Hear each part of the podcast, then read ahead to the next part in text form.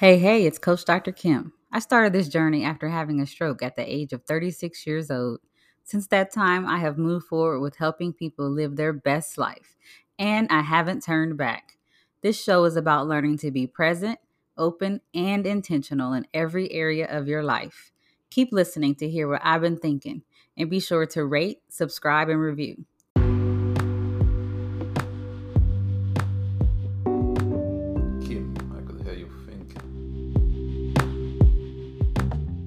Hey, hey, last week on the show, we talked about spiritual leadership. This week on the show, I want to talk about perception is reality. This topic has surfaced because this past week, my daughter's friend circle experienced a deep loss. Someone that they have known for years since early childhood uh, died by suicide. This loss has rippled through our community, and we are all very heartbroken, as you could imagine. It is hard to put into words the impact that this is having on adults and children alike.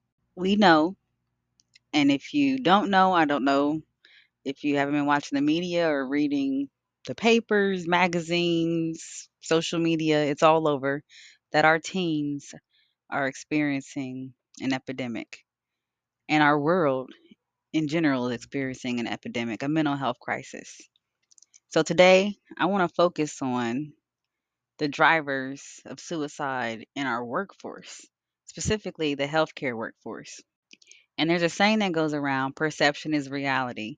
And in the case of our personal situation that's happened in my life and in my daughter's life, that is true as far as I can see from what I know.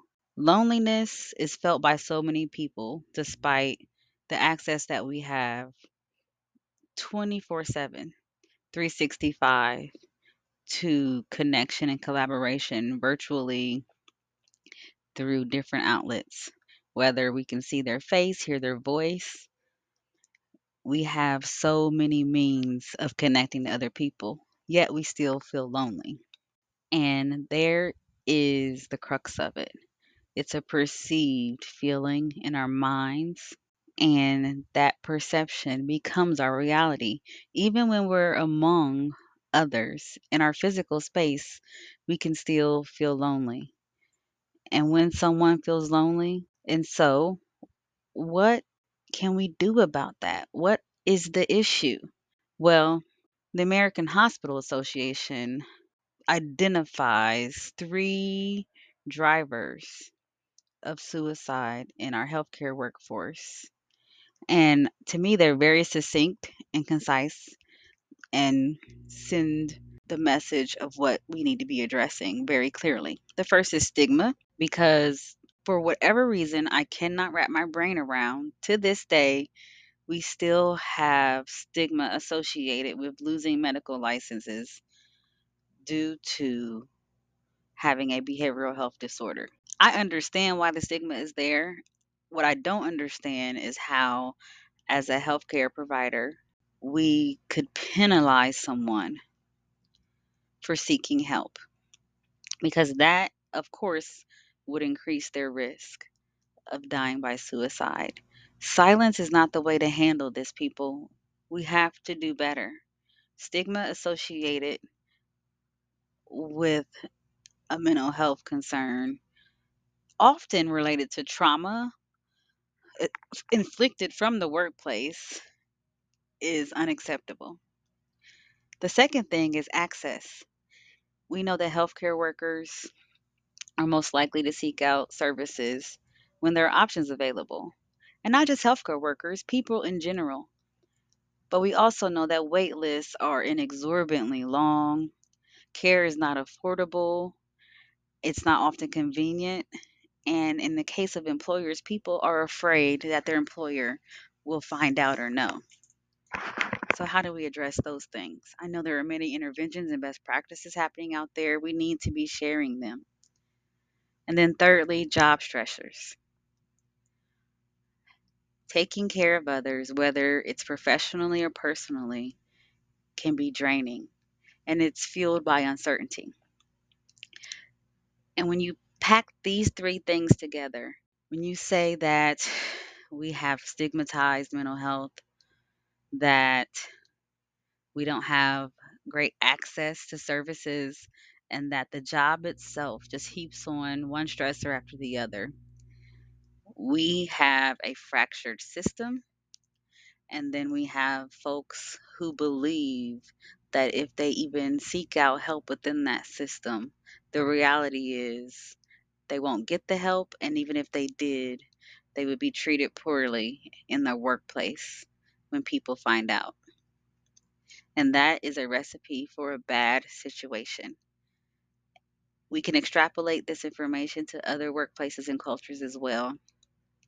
And the bottom line is we have to do better because it is impacting our society in ways that is impacting our future, our present, and our mental health as a whole, our ability to be a cohesive society that produces forward thinkers who are healthy and able to actively participate in governance, in safety, in innovation, in community development and outreach, and just living a productive and joyful life. I know perception is reality, and I would also say that reality is not necessarily truth because the truth is you are not alone. And you know how I know?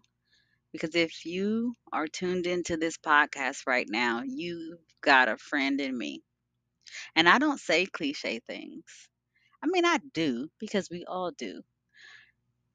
What I mean is is if you need a hand, a resource, someone to talk to, someone to redirect, someone to have compassion, to listen, to tell you they care and mean it, you have a friend in me. Silence kills in so many situations and circumstances.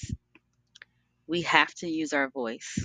We have to speak out. We have to advocate, raise, raise awareness, and most of all, take action. And in the workplace, that means speaking up, that means providing resources such as peer support, employee assistance programs. That means providing coaching services. That means managers being equipped and trained.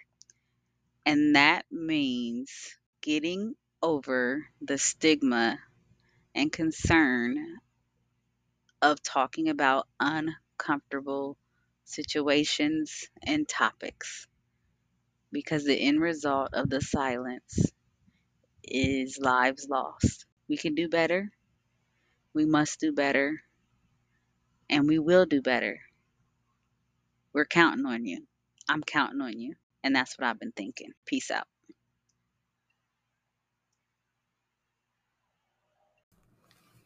To schedule a session with Kim, visit www.kimregis.com where you can learn more about her. You can also book a free life coaching consultation. Find the link to her book, Meeting Just Fine A Life Changing Encounter, available on Amazon.com. View her TED style talk and download useful resources. Tune in next week for more I've Been Thinking, Kim's Coaching.